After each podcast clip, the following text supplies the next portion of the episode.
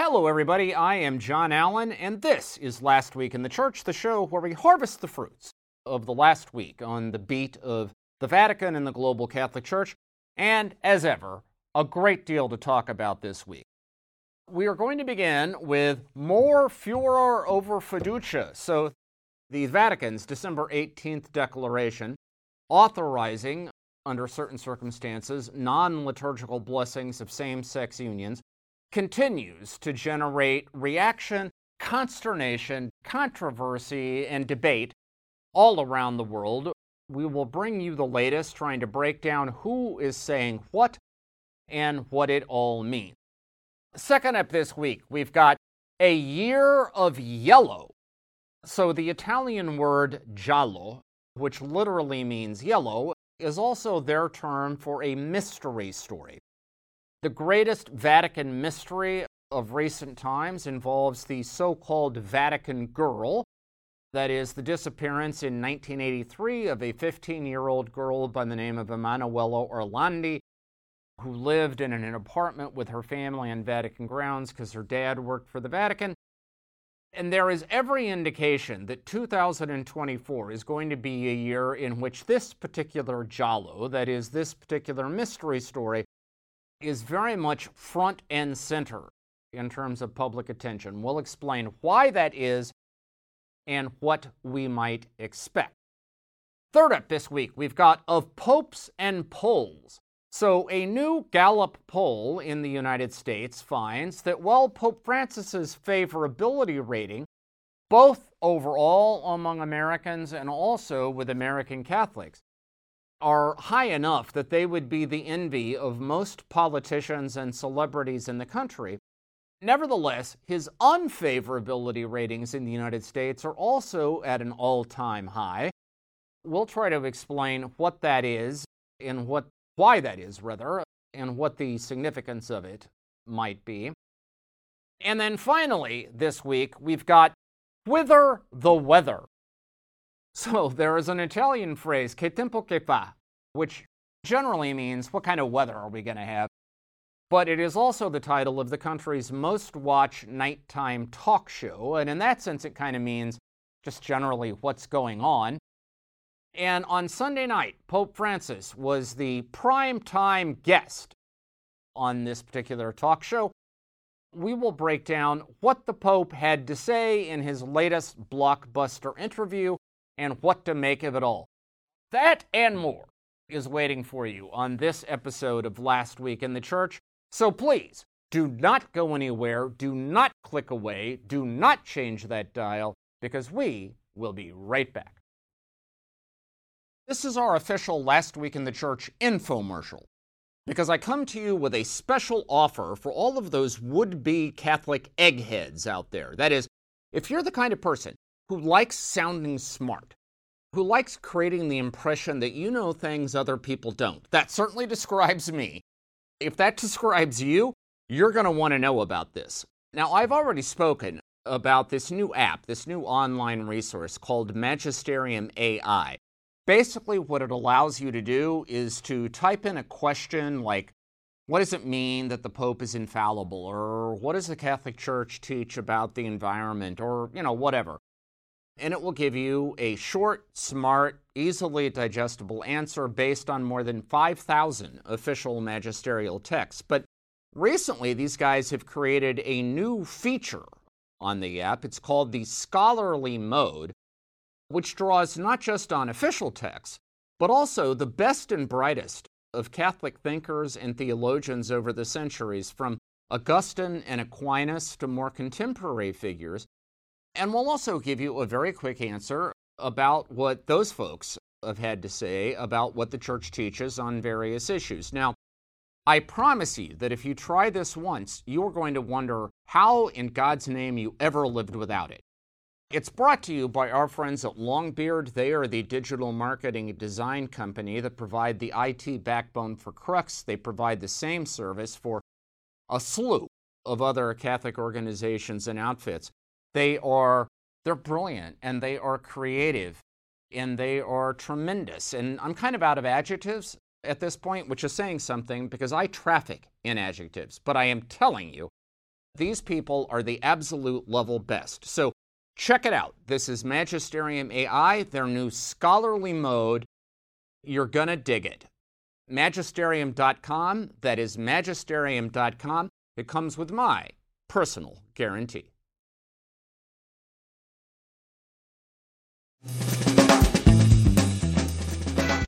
All right, everybody. Happy Tuesday to you. Happy Tuesday, January 16th, in the new year of our Lord 2024. As ever, we had a very busy last seven days on the Vatican beat. We begin this week, as we teased at the top of the show, with more furor over fiducia. The reference, of course, there being to fiducia supplicans, the uber controversial, the hyper controversial December 18th document, technically a declaration, issued by the Vatican's Dicastery for the Doctrine and the Faith under Argentinian Cardinal Victor Manuel Fernandez, the gist of which was to authorize, sort of cautiously, but nevertheless, to authorize non liturgical, non ritualized blessings of same sex couples who ask for them. Now, from the moment this document came out prior to Christmas, it has generated, I don't even know what metaphor to use here, an earthquake, an avalanche, a tsunami. I don't know which natural disaster to invoke. But nevertheless, there has been an eruption, let us say, of reactions all around the Catholic world. And that torrent of reaction continued during this past week. So, just to break down the latest and greatest, here's what we've got. The Catholic bishops of Africa, as a bloc, that is, under the umbrella of the Episcopal, the Symposium of Episcopal Conferences of Africa and Madagascar, known by the acronym SECAM, which unites all of the Episcopal conferences of the African continent. As a group, SECAM put out a statement during this past week, which was signed by Cardinal Fridolin Ambongo of Kinshasa in the Democratic Republic of Congo, who is the president of SECAM, basically saying, I mean, I guess we could put it as thanks, but no thanks to Fiducia Supplicans. Essentially, what the African bishop said is, look, we want to reaffirm our complete loyalty to the Pope and to the Holy Father.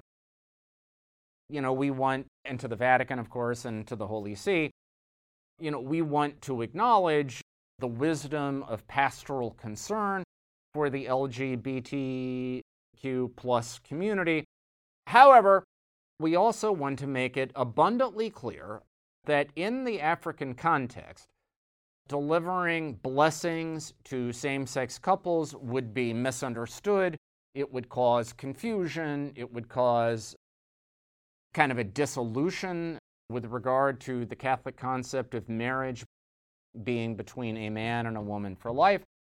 And so, for that reason, as a continental bloc, we are not going to authorize application of fiducia supplicans here. That is, there will be no blessings of same sex couples in Africa, at least on our watch. That was the gist of the SECAM message. So I really think this is the first time historically you have the bishops of an entire continent saying essentially, we are not going to apply a particular Vatican document here. I mean, in part, this is because we have only had groupings, continental groupings of bishops' conferences since the Second Vatican Council. And so there aren't really many possible parallels to this. But in any event, I do think it is kind of unparalleled. Now, at the same time, this past week, you had the Supreme Council of the French Bishops' Conference, that is the kind of governing body of the Bishops' Conference in France, saying that they welcome fiducia supplicans and would apply it as a kind of expression of God's mercy and God's openness to everyone. Now, this came after nine bishops in France has, had expressed doubts about fiducia supplicans, but at least it would suggest that at the corporate level in France, what you have is support for the document. Now, also, this past week, you had a distinguished former Vatican official, and as it happens, an African, Cardinal Robert Sarah of Guinea, the former number two official of the Vatican's Congregation for the Evangelization of Peoples, now the Dicastery for Evangelization. The former head of Cor Unum, which was an erstwhile Vatican department that oversaw the administration of charity around the world, and also the former prefect of the Vatican's Congregation for Divine Worship and the Discipline of the Sacraments, which is now the Dicastery, but basically the Vatican's top office for liturgy. So, in other words, a Vatican official with a very distinguished pedigree, Cardinal Sarah, came out against fiducia supplicans, basically saying that it will cause errors, confusion, disappointment, and scandals. And basically supporting those bishops, particularly in his native Africa, who have indicated they're not going to apply it. So, Cardinal Sarah, therefore, became another voice indicating what? Resistance or at least alarm over fiducia supplicans. Also, this past week, we saw reactions among priests around the world. So, on the one hand, there is an online petition launched by a group of Catholic priests calling for fiducia supplicans to be repealed, which very quickly drew more than 10,000 signatures from Catholic priests around the world, or at least people purporting to be Catholic priests. Of course, it's hard to tell in an online universe, but nevertheless, a large group of priests signed on to this thing. At the same time, an association of married Catholic priests, that is, guys who left the priesthood in order to get married at various points in their careers, have come out in favor of it, indicating their support for fiducia supplicans. And finally, there were two different occasions where Pope Francis himself commented this past week.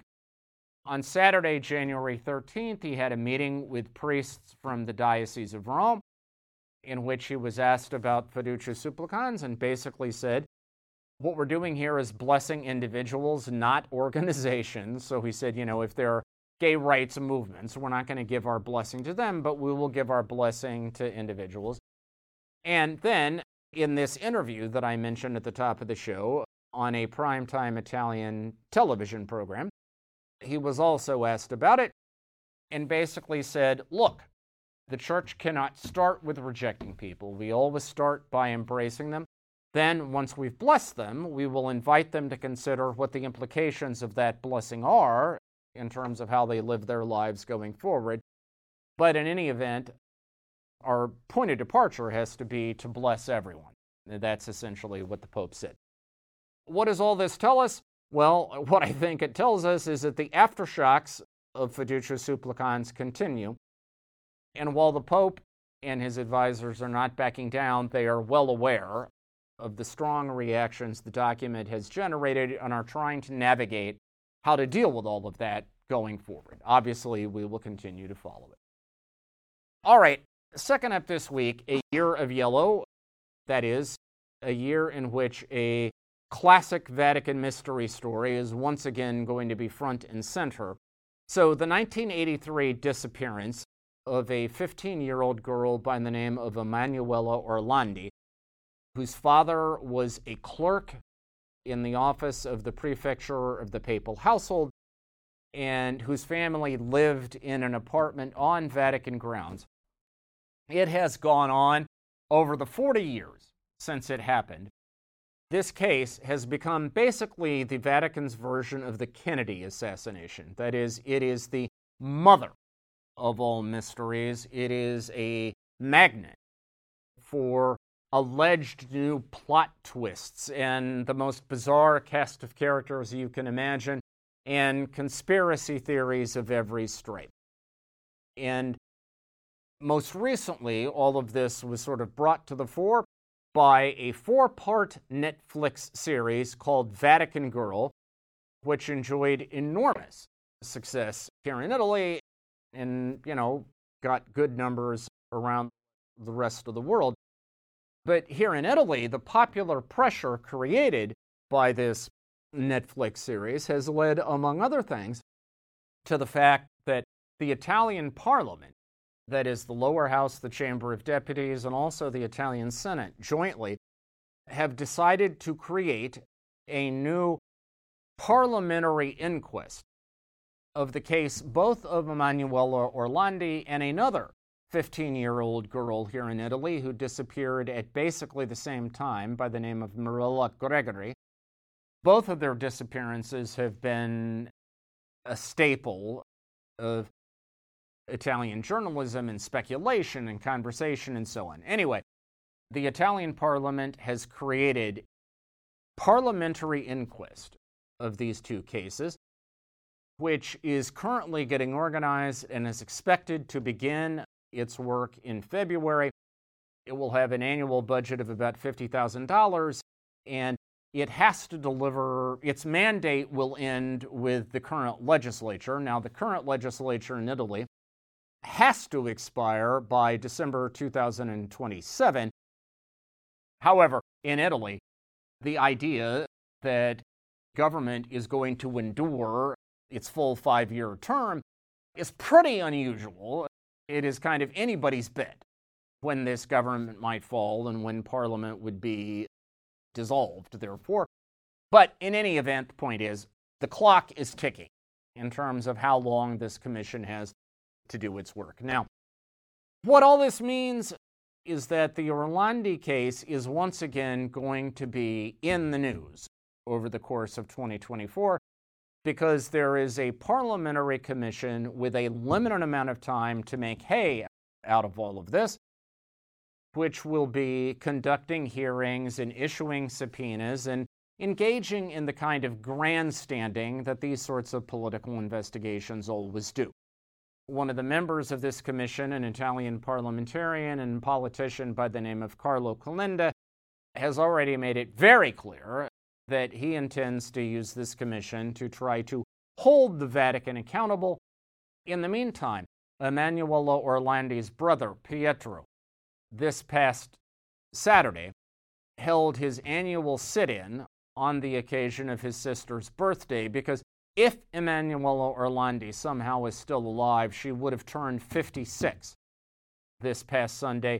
My point is, all indications are that, like you know, with the Kennedy assassination in the United States, here in Italy, we are set for another cycle in which the Vatican Girls saga is going to be at the forefront of popular consciousness and very much in the news as the year progresses we will, of course, follow how all of this plays out.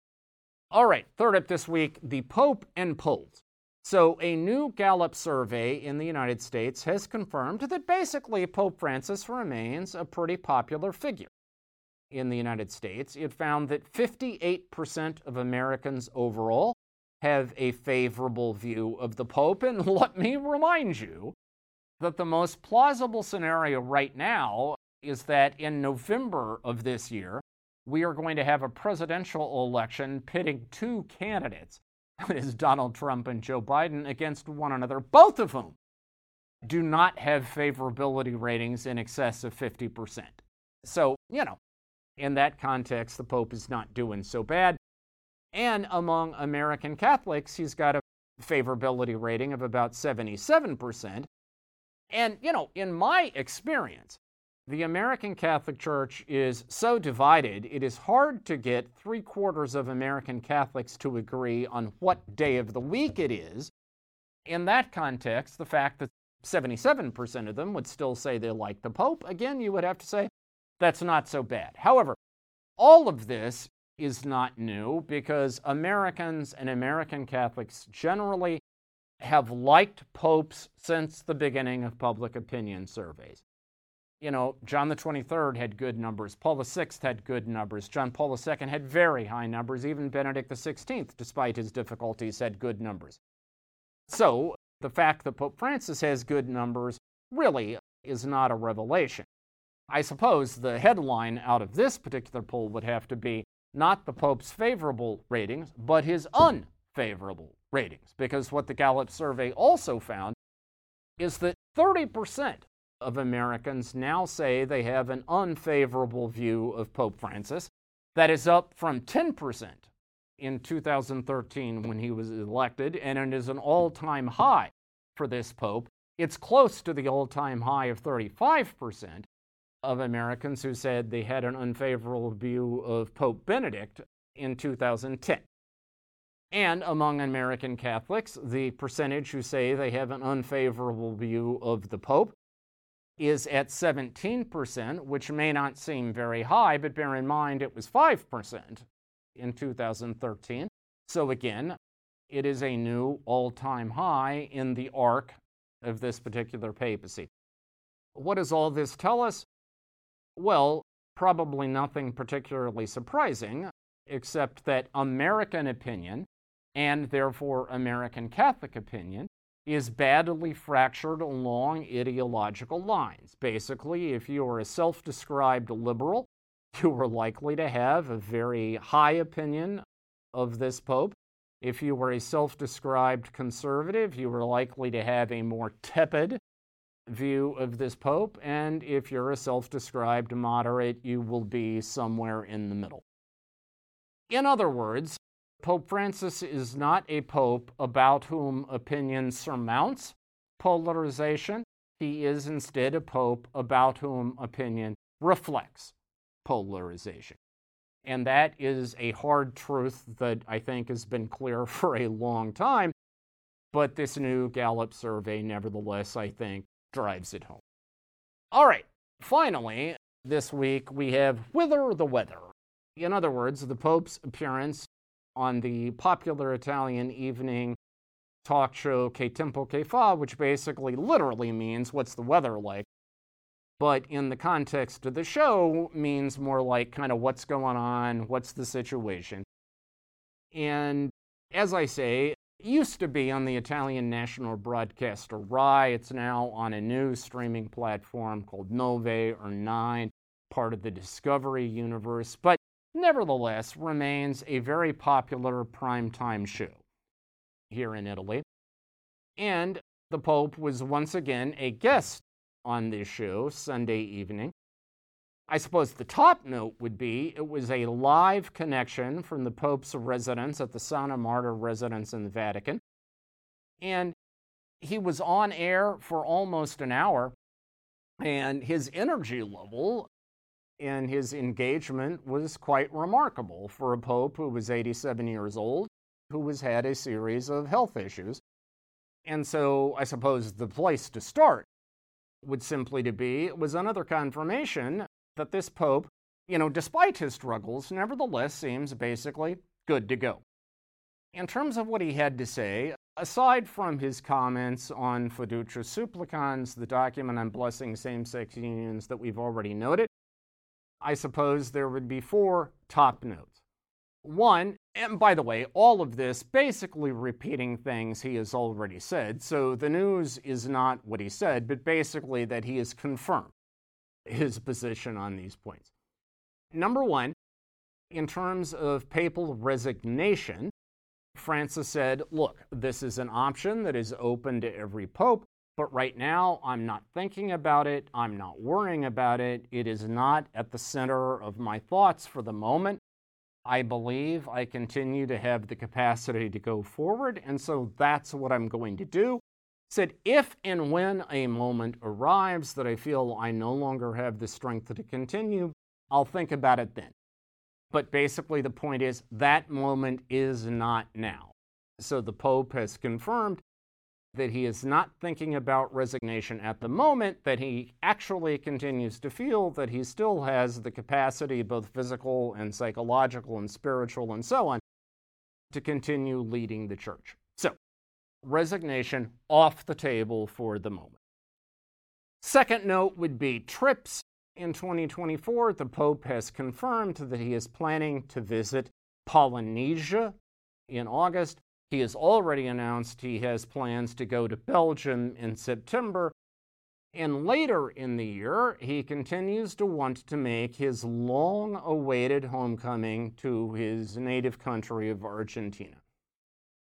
And so, whatever his physical struggles may be, he is continuing to plan for and anticipate at least those three trips in 2024. Obviously, the Pope addressed the hot button issues of the moment, which would be the continuing conflicts in both Ukraine and also in the Middle East between Israel and Hamas, saying that all of this is part of a kind of third world war in pieces, and reiterated his strong condemnation of the arms trade, saying often these sorts of conflicts are stoked by arms merchants who are basically looking for an opportunity to try out their new weapon systems on the ground and who are therefore dependent upon fresh conflicts to demonstrate the effectiveness of the merchandise that they are trying to peddle.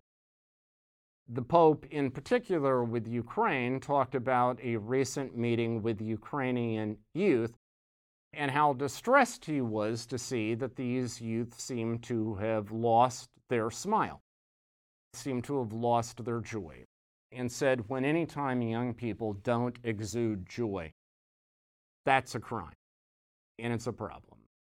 And indicated, therefore, his continuing commitment to trying to do whatever he can to bring these conflicts to an end. And finally, in this interview, the Pope was asked about God's mercy and basically expressed what he described as not a dogmatic declaration, but a personal hope that hell is empty.